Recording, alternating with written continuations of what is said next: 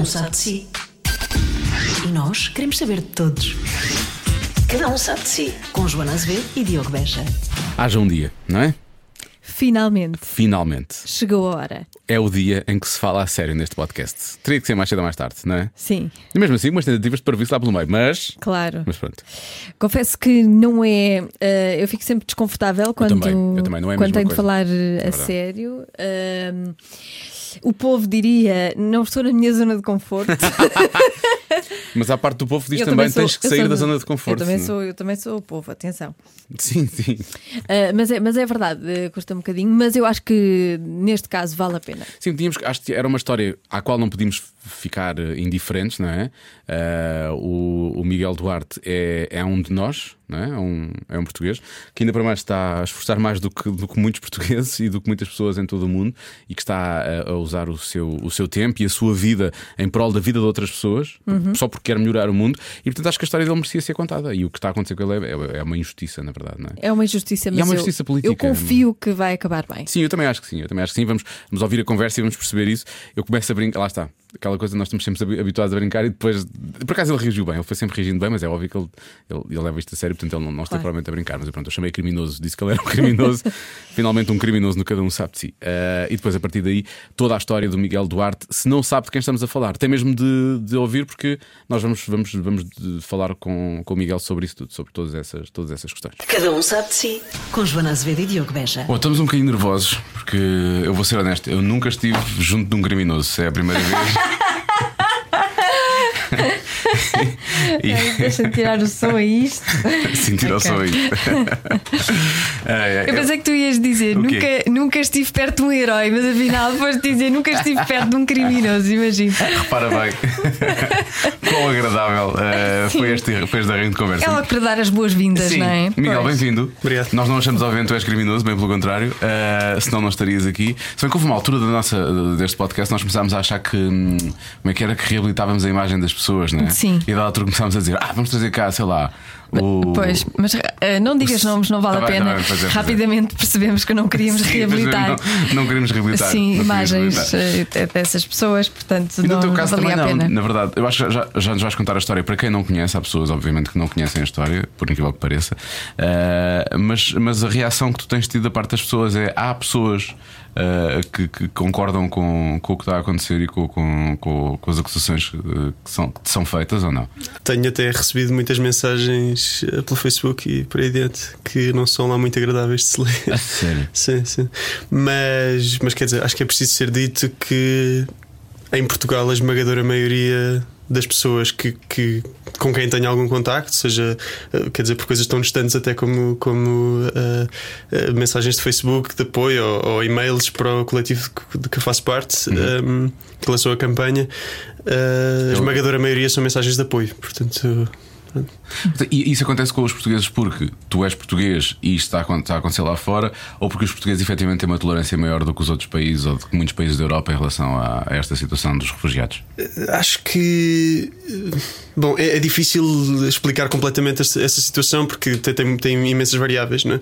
mas eh, eu diria que a situação política atual em Portugal é, é bastante diferente da, da, da média europeia. Eh, basta pensar que, eh, quer dizer, neste momento não temos propriamente uma extrema-direita a crescer, como temos na maior parte dos países europeus, não é? até a Espanha, que, que era se calhar a parte de Portugal único, os únicos que, que não tinham propriamente uma extrema-direita no Parlamento, agora é o que se vê, não é? Mas cá em Portugal, eh, bom, acho que essas coisas andam de mão dada. Eh, E não há uma narrativa política tão venenosa como, por exemplo, em Itália em relação à imigração. Isso, pronto, isso dá-nos algumas vantagens, não é? Também não chegam barcos de refugiados às costas portuguesas, não é? Mas eu acho que nós sempre, sempre lidamos melhor com isso. Tivemos esta conversa com a Catarina Martins, Sim. uma conversa que vai ser ouvida lá mais para a frente, que- mas a Catarina esteve aqui e falámos precisamente sobre isso com ela. E ela também falava um pouco o que estás a dizer, ela também, também, estava, também estava a dizer. Em relação à história em si, eh, isto já não aconteceu, não aconteceu agora, isto aconteceu em 2017, certo? Eh, Quer dizer, já fizeste isto várias vezes, mas aquilo de que és acusado terá sido uma situação de 2017. não é? Eh, Sim, eu penso que a investigação começou já no final de 2016, mas fomos informados do que se passava, eh, pelo menos em parte, em agosto de 2017. Se isto não, não tinha acontecido, tu ainda estavas lá. É muito provável, sim. é é difícil dizer, porque entretanto já passaram quase dois anos, não é? Desde que o navio foi arrestado. Na altura, pausei a minha vida por quase por completo, porque simplesmente encontrei ali o, o, eh, quer dizer, a, a atividade, o melhor uso para o meu tempo que alguma vez encontrei. Portanto. ehm, Acho que pus o resto, sempre quis fazer um doutoramento, por exemplo, mas não, mas eh, deixei isso para trás porque ali sentia-me muito mais útil. Achei que era muito mais urgente fazer o que estava a fazer. eh, e como até eh, ganhei alguma experiência com as missões que fui fazendo, senti que cada vez conseguia ser mais útil. E portanto, com isso, eh, com esse sentimento de utilidade, vinha também mais um sentimento de responsabilidade. de- Quando é que isso começou a, a, a gerar-se em ti, essa, essa necessidade de ser útil? Repara, ele estava a estudar matemática no técnico. Ele pensou: o que é que eu estou aqui a fazer? Eu pensaria o mesmo. Foi. Qualquer coisa é melhor. Eh, não, Vou-me por, lançar ao mar, já estou farto de matemática. Farto de integrais múltiplos, vamos embora. por incrível que pareça, eu até gosto daquilo. Eh, eh, isto é para o caso de haver algum professor a ouvir. Ehm, não, na altura, quer dizer, isto foi. O que é que tu estavas a fazer? Na altura esta- estavas. Em 2016 a estava a acabar um mestrado em Física e, bom, quer dizer, estava a fazer a minha tese e, como tanta gente eh, por essa Europa fora, estava atento às notícias em relação ao que se estava a passar nas fronteiras, não é?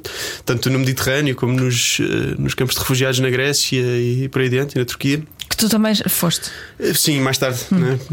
Um, e, pronto, sempre tive assim um, um sentimento de culpa por estar a fazer, quer dizer, estar a fazer eh, matemática e física quando havia coisas muito mais urgentes eh, nesse momento, não é? Havia gente a sofrer eh, nas fronteiras da Europa.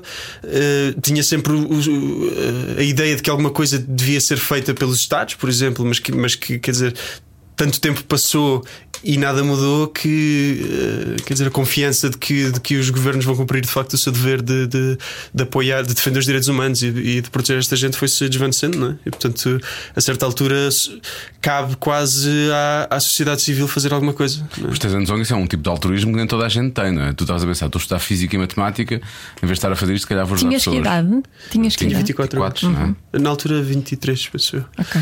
Sim, hesito um bocado em chamar-lhe altruísmo, porque eh, não vou lá propriamente só para, sei lá, fazer outras pessoas felizes em, em detrimento da minha felicidade. Trata-se um de uma coisa, se calhar, um bocado mais profunda do que isso, que é eh, eu quero viver num mundo em que as pessoas se ajudam umas às outras, em Sim. que quando alguém está a morrer afogado, É alguém inferior- estica a mão. O inferior mesmo, não é? Exatamente. Uh, Pois, portanto, uh, ir lá acaba por ser contribuir para construir uma sociedade que é a sociedade em que eu quero viver é? e onde eu quero uh, criar os meus filhos, por exemplo.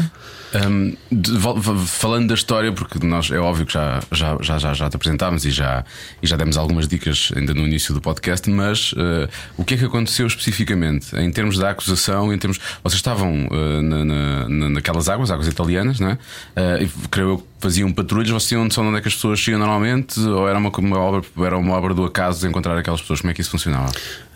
Um, bom, todo o trabalho que nós fazíamos era em total coordenação com, com, uh, uma coisa chamada MRCC, que é o Centro de, Coordena- Centro de Coordenação do Resgate Marítimo, que, Que é italiano, que é é entidade italiano, é uma, faz parte de um Ministério do Governo italiano. Portanto, Também eles acusados de, de ajuda à imigração ilegal. Deviam ser, não é? Pois, uh, o Ricardo Araújo Pereira disse, disse que sim. Disse isso, ok, boa. Eh, eh, E eu te- tenho, tendo a concordar.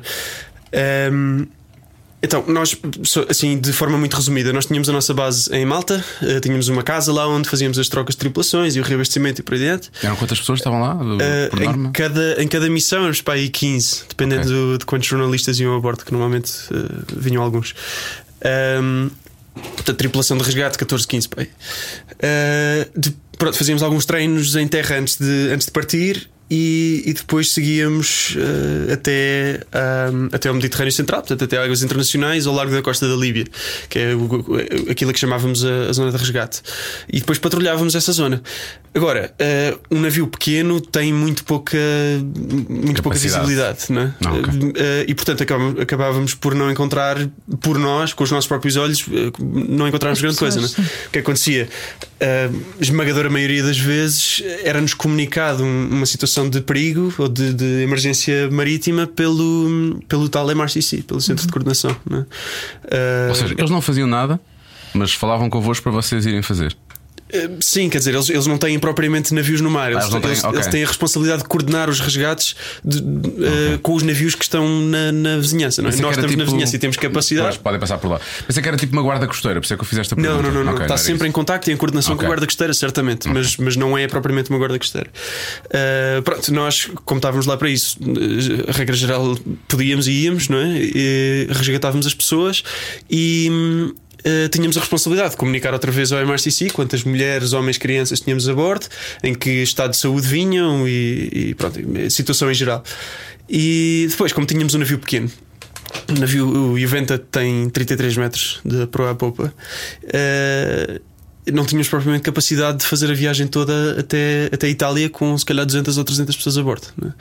Portanto, o que acontecia também, a esmagadora maioria das vezes, era que o tal MRCC nos enviava um navio maior da Guarda Costeira ou da, ou da, ou da Marinha que vinha buscar as pessoas ainda em alto mar e as levava para a Itália. Portanto, era- este era o, o standard. Ou seja, por norma vocês nem levavam as pessoas para, para solo italiano. Não, aconteceu se calhar três ou quatro vezes e foi porque fomos obrigados pelo MRCC a fazê-lo. Portanto, ou seja, torna a coisa ainda mais estranha, não é? Vocês são acusados de uma coisa, tendo em conta que, na verdade, raras vezes vocês chegaram a, a fazer esse, esse, esse- essa. Sim, e, Não, estavam só- e não estavam sozinhos eh, nessa operação, não é? Estavam- Claro, e, e repara que Coordenados. invariavelmente, quer, fôssemos da terra, quer não, invariavelmente as pessoas eram entregues às autoridades, porque Sim, é assim que claro. tem que ser. Tem que ser, Os obviamente. pedidos de asilo e os registros e não sei o que são feitos pelas autoridades do país, não são feitos por ONGs. Mas porquê, porquê que eles.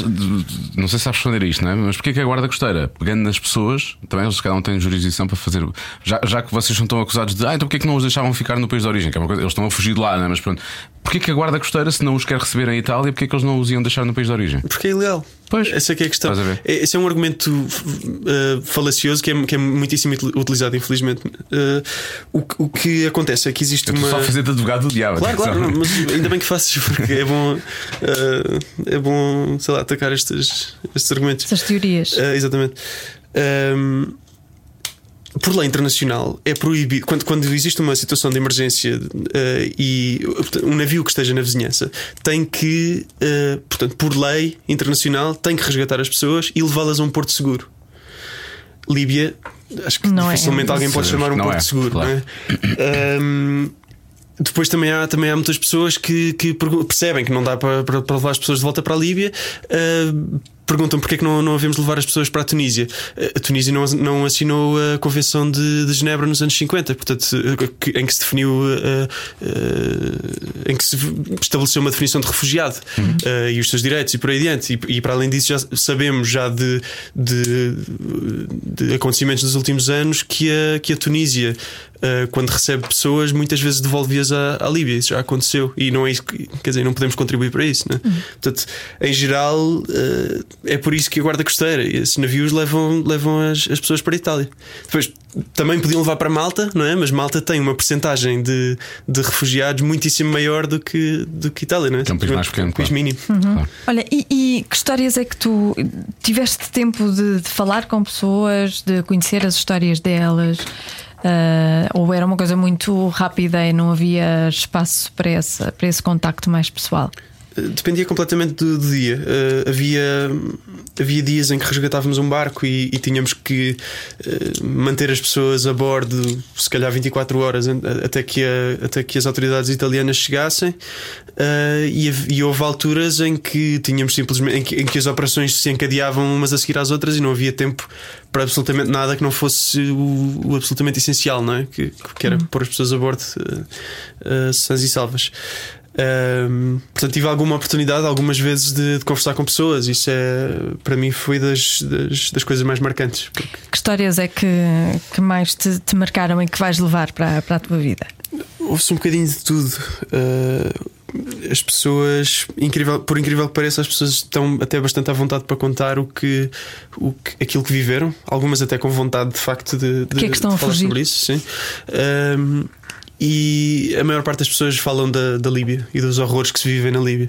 Hoje em dia sabemos que nos campos de detenção na Líbia há, há tortura, há escravatura, há, há, todo o tipo de violações dos direitos humanos, infelizmente. Uh, e esta, as histórias que as pessoas nos contam são, são coisas deste género. E, e quer dizer, acabamos por ter confirmação por ver o estado em que vem. Vemos muitos ferimentos de balas, muitos, uh, muitas pessoas completamente traumatizadas. E famílias divididas também, também é uma coisa que, que, Sim, sim, sim. Acontece muito. Acontece muito. Estou ainda hoje em contacto com, com bem, hoje em dia um amigo uh, que nós resgatámos na, no Mediterrâneo Central que vinha da Nigéria uhum. e que uh, chegados à Líbia, ele e o irmão tiveram que escolher qual deles vinha, porque só havia, só tinham dinheiro para pagar, para pagar uma passagem. E tanto quanto sei, o irmão ainda está na Líbia a tentar, a tentar vir. Uh, Isso para ele deve ser um. Difícil, certamente. Claro, não é? Só saber que chegaram os dois ali, só um é que pode vir e que o irmão fica lá num sítio. Ele tem notícias do irmão, ao menos, sabe se ele está vivo? Vai não? tendo, vai tendo, sim, de vez em quando. Sei, ele, tanto quanto sei, está, Tá, pronto, tá. Bem dentro do possível, não é? Sim. Sim. Olha, como é que consegues dormir e viver com, com essas histórias todas que ficaram para trás e que tu sabes? E que... Honestamente, isto é uma posição muito, muito pessoal, mas acho que. Uh, depois de uma pessoa estar em contato com estas histórias em primeira mão e de ouvir estas pessoas a falar sobre estas coisas e não sei o quê, acho que uma pessoa só consegue ser feliz sendo parte da solução ou sentindo que é parte da solução. Portanto, embora eu tenha visto coisas, uh, coisas horríveis que acho que que, que, eu gostava que ninguém tivesse que ver uh, e tenha ouvido também coisas horríveis que gostava que ninguém tivesse que ouvir, uh, tenho a grande felicidade, alegria de ter sido de ter conseguido ajudar, de ter conseguido contribuir uhum. à, minha, à minha maneira uh, uhum. o, o, pouco que, que é possível fazer com duas mãos. E como é que funciona numa situação? Porque às vezes é. Imagino que seja dramático e que seja difícil de, de, de, Na altura vocês têm que agir rápido, não é? Mas como é que acontece quando vocês têm demasiadas pessoas no mar e não dá para salvar todos? Essas são as situações mais complicadas e não há propriamente uma receita para. não há propriamente um, um plano de ação muito bem definido. Um, acontece muitas vezes uh, que. Uh, quando chegamos a um barco, nós somos 15, temos, temos uh, a maior parte das pessoas ficam a bordo do navio, portanto, quem está de facto em contacto são as pessoas que estão nos, nos nossos semi-rígidos, uhum. temos dois, portanto, são 5 pessoas são só, dos, dos 15 que vão para a água e que tiram as pessoas da água. Pois, exatamente. Ora, se tivermos um, os barcos mais comuns são barcos de que vêm, são barcos de borracha que levam 140 a 150 pessoas. Se um barco destes uh, rompe, se um dos tubos rompe, em vez de 150 pessoas num barco, temos 150 pessoas dentro de água, numa questão de segundos. Não é? E não é possível simplesmente salvar toda a gente se não tiverem coletes salva-vidas. Não é? Depois é uma questão de, de, decisões rápidas de quem está a liderar as equipas. Uh, e, mas, mas é tipo salvar quem está mais perto. Sim, uh... quem é possível, quem é possível ter mais a certeza de que vamos conseguir salvar, por exemplo. Há, há, há vários critérios que tentamos aplicar, mas não, não, existe um, não existe uma escolha certa aí, não é? E quando eles saem de lá, ou, ou falaste disso dos, dos coletes salva-vida, parte do princípio que provavelmente os barcos terão alguns, mas eles nem sequer são equipados com, com coletes salva-vida. Não, não é? nem, nem, nem sapatos têm a maior parte das pessoas, quanto mais coletes salva-vidas. E depois é preciso ver que que muitas destas pessoas vêm, vêm de países que nem sequer têm acesso ao mar portanto nunca viram o mar. Não, não sabem nadar, a maior parte não sabem nadar sequer. Claro. Portanto, quanto tempo eh, mar, em mar alto, com ondas se calhar de 2 metros, quanto tempo é que achamos que uma pessoa pode aguentar? Eh, e temperatura? Nós pensamos sempre na temperatura da água quando estamos à beira-mar, não é? Mar alto, a temperatura Sim. é realmente muito baixa, não é? Portanto, é. rapidamente podes ter um problema grave de hipotermia também, e depois não consegues, não consegues lidar com isso, mesmo sendo, no, mesmo sendo naquela zona. Um, e tens a noção do, do, valor que eles pagam quando, quando chegam a esses sítios de onde saem, aos países de onde querem fugir?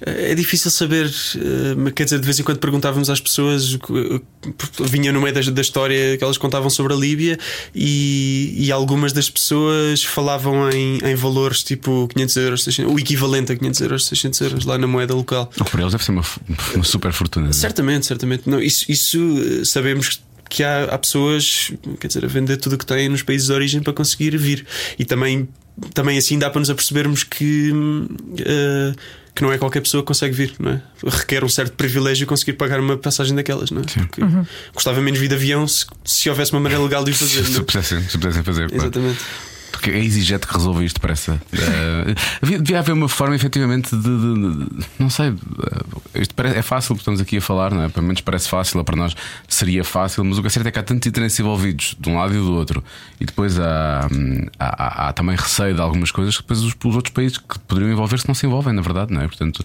fica ali uma coisa um bocado estranha. Que lá está a acontecer tudo o que está a acontecer, não há ninguém a, a intervir ali, efetivamente, ou pelo menos de uma forma que seja positiva, e as pessoas estão lá e têm que fugir de alguma forma, não, é?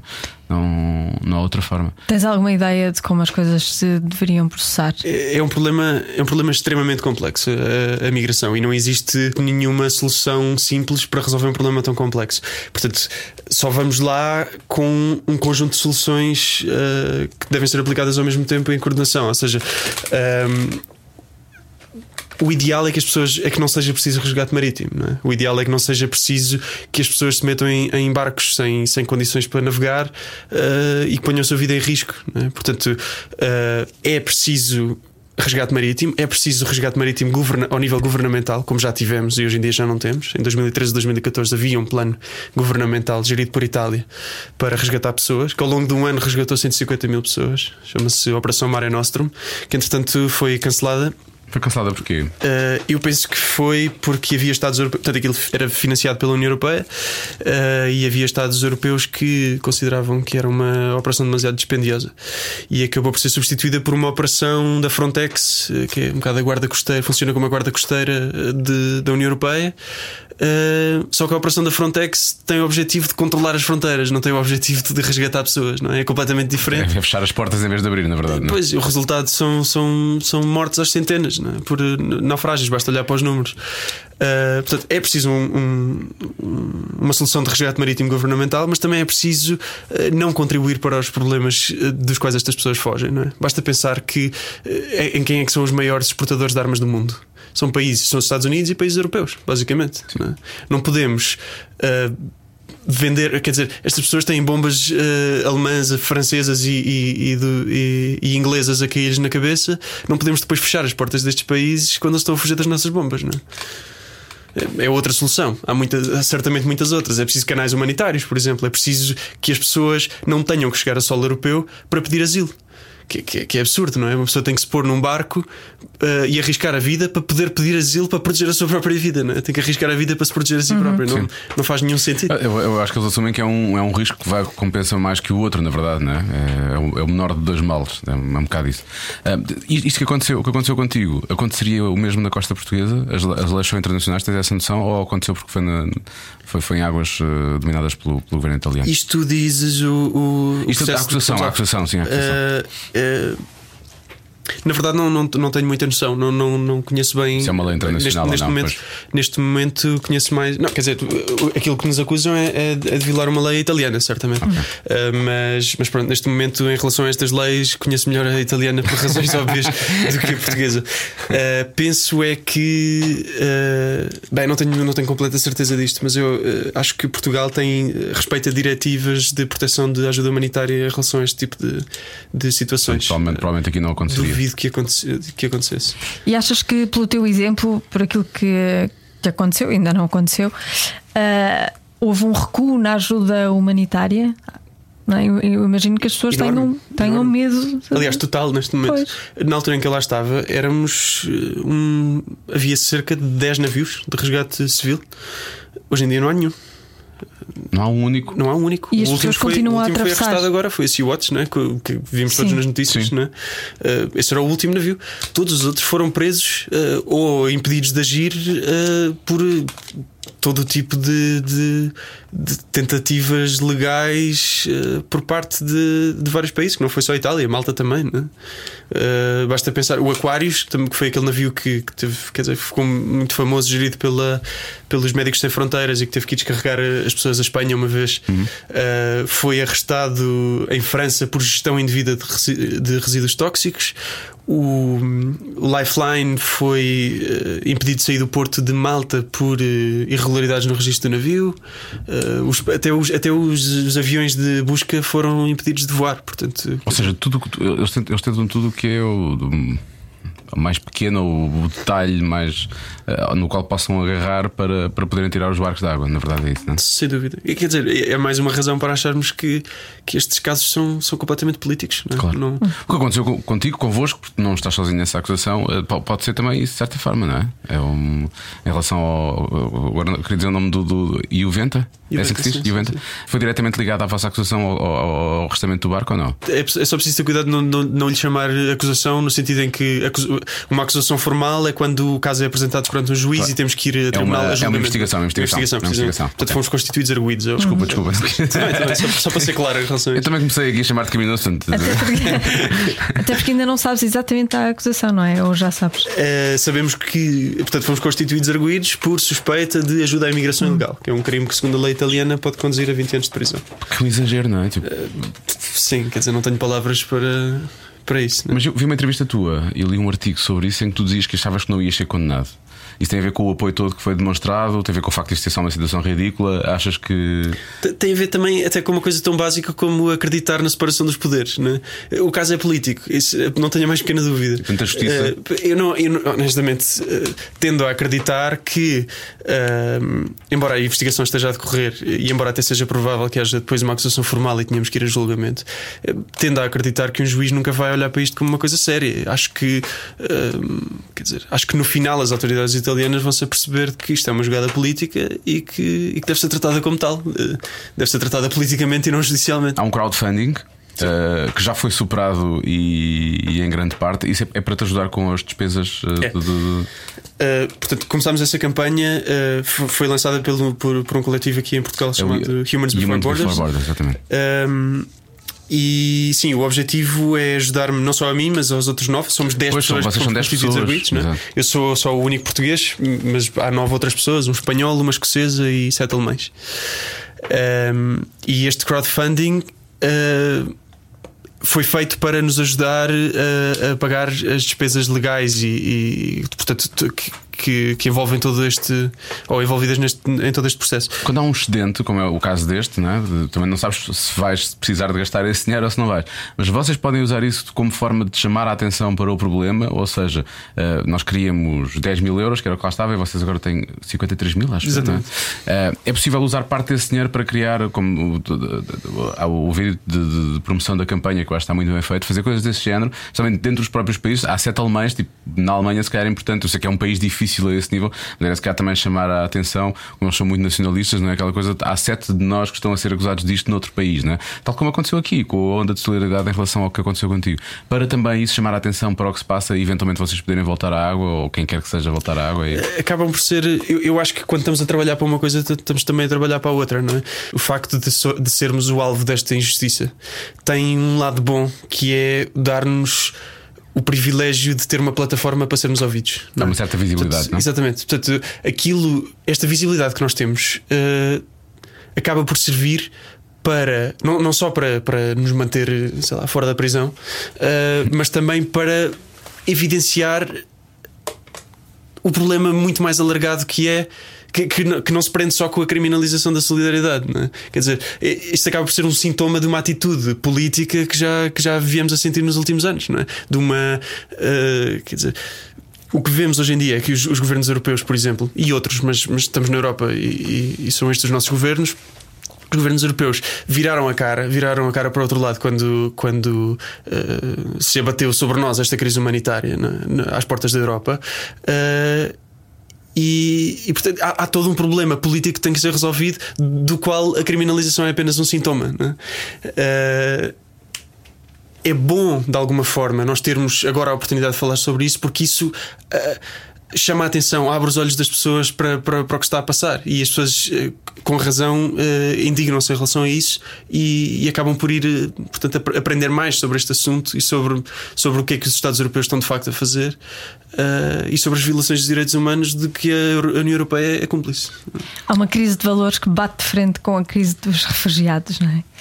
Já disseste isso tudo? Foste ouvido na Assembleia e no, pelo, pelo, Governo? Já disseste isso tudo? Sim, sim, disse. Faço sempre questão. Nós fazemos sempre questão de frisar, quer dizer, não, não é um problema acerca de nós, não, é? não se trata só de, de, de, nossa, de, de garantir a nossa liberdade pessoal, é um problema muito maior e os verdadeiros uh, desprivilegiados uh, uh, no meio desta, desta situação toda não somos nós. Na verdade, nós arriscamos 20 anos de prisão, milhares de pessoas arriscam a vida todos os dias. Sim, e perdem muitas vezes, não é? Que é o que está a acontecer.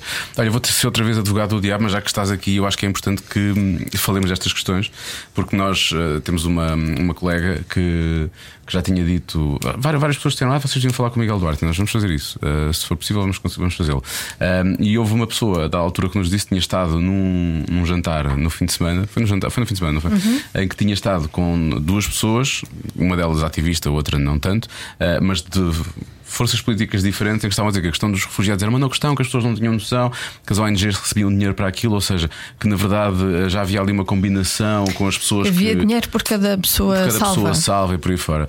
Eu acho que é importante falar sobre isso, se, se, acontece ou não acontece, obviamente, se há uma ligação, só porque as pessoas estão a falar sobre isto, não é? Porque ah, isto é uma não questão, está bem, mas oh, repara, ele não vai ser preso por uma.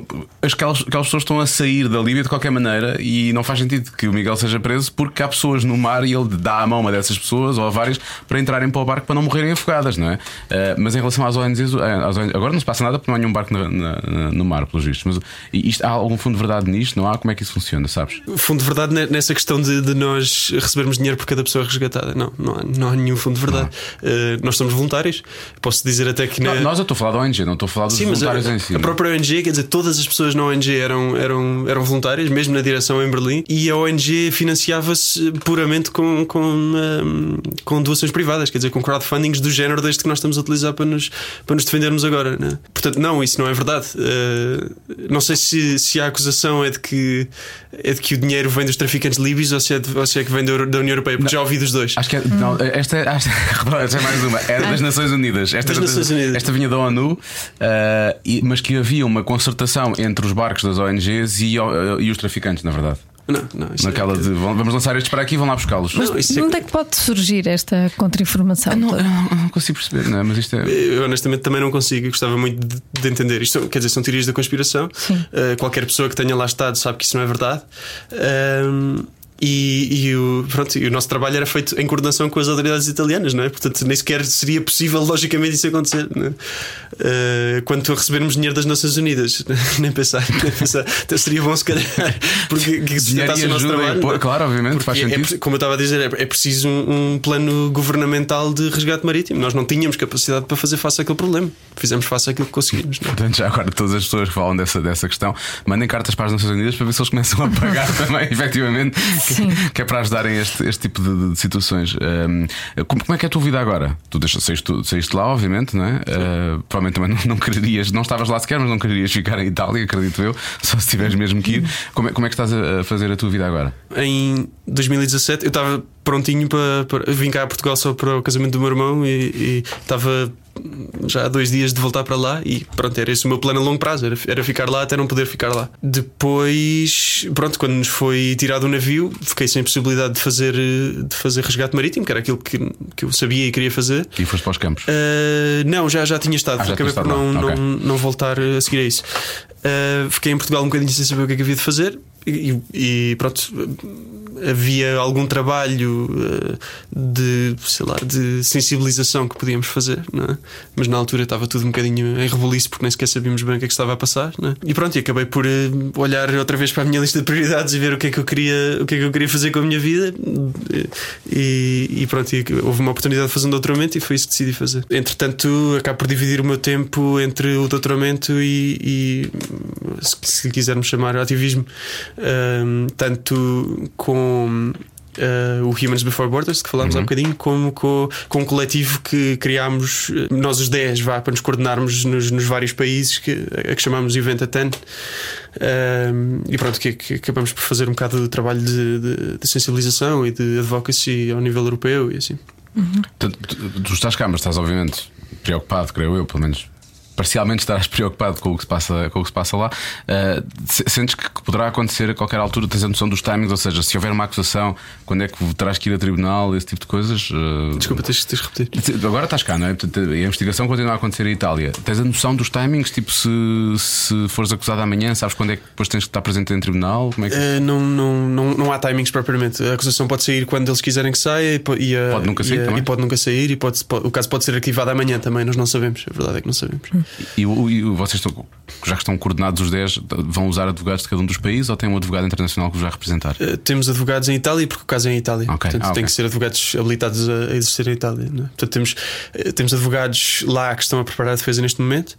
Uh, e depois alguns de nós têm alguma ajuda jurídica nos próprios países. Eu, eu aqui em Portugal tenho, tenho advogados que, que, me apoiam para o bono e que me pronto, acompanham na parte nas, sei lá, em reuniões mais, mais, mais complexas, mais sérias. Olha, há uma curiosidade que Eles eu tenho. daquilo do MRCC, esses tipos, esses tipos têm que ser chamados para o meio da confusão. Uh, como, como mãe, uh, como é que a tua família reagiu à tua partida para lá, para ajudar os refugiados e agora a esta situação? Como é, como é que estão a acompanhar esse caso? Sempre com preocupação.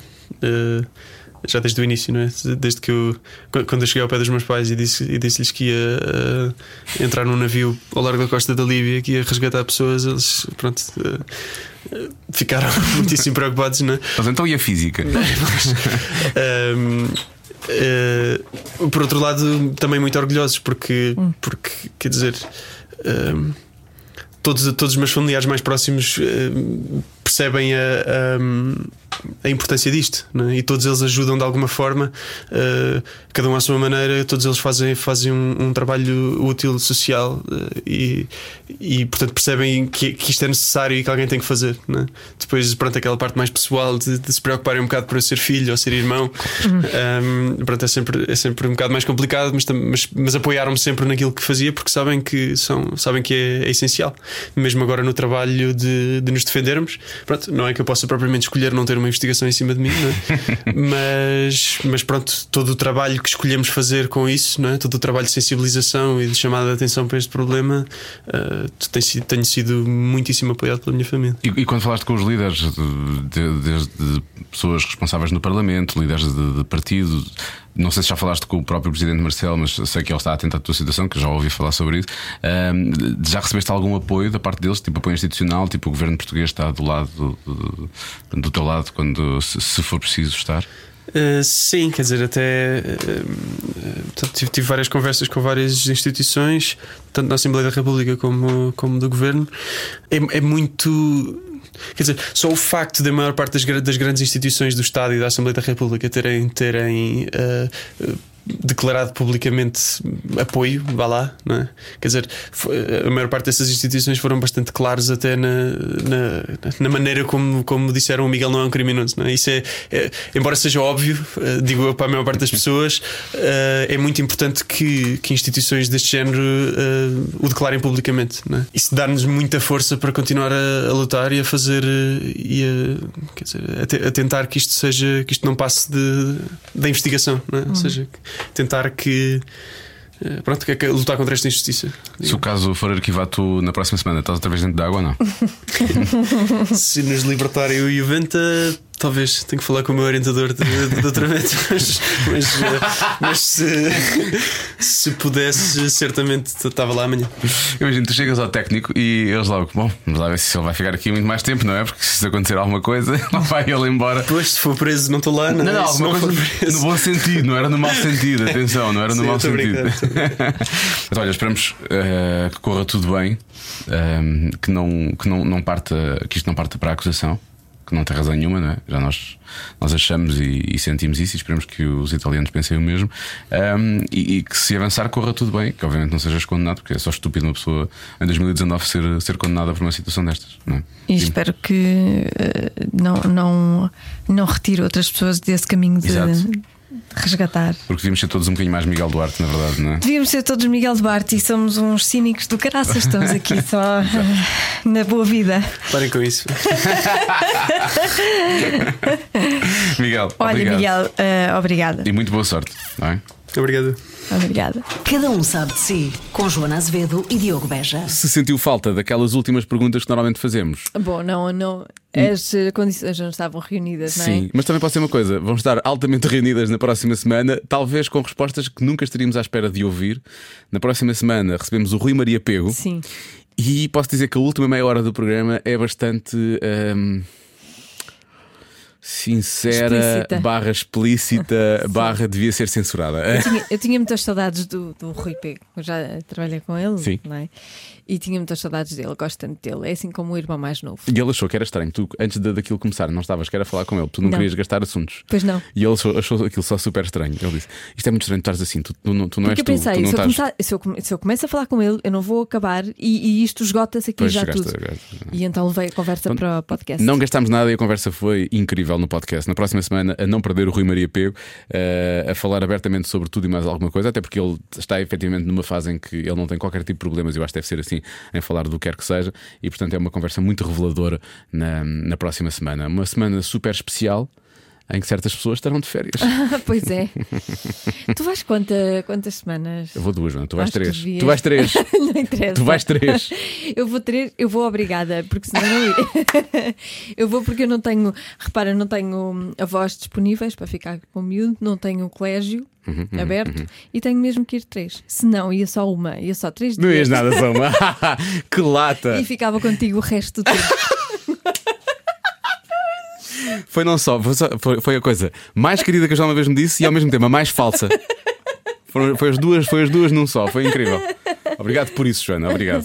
Foi mesmo, foi sentido. Pronto, está bem, vai lá de férias. Eu vou de férias, mas o Rio, e estarei cá na próxima semana com o Rio Maria. Pois, pois, pois, está gravado. Não é, não é que ele venha de propósito, não é? Já está gravado, percebe? Pronto, é isto.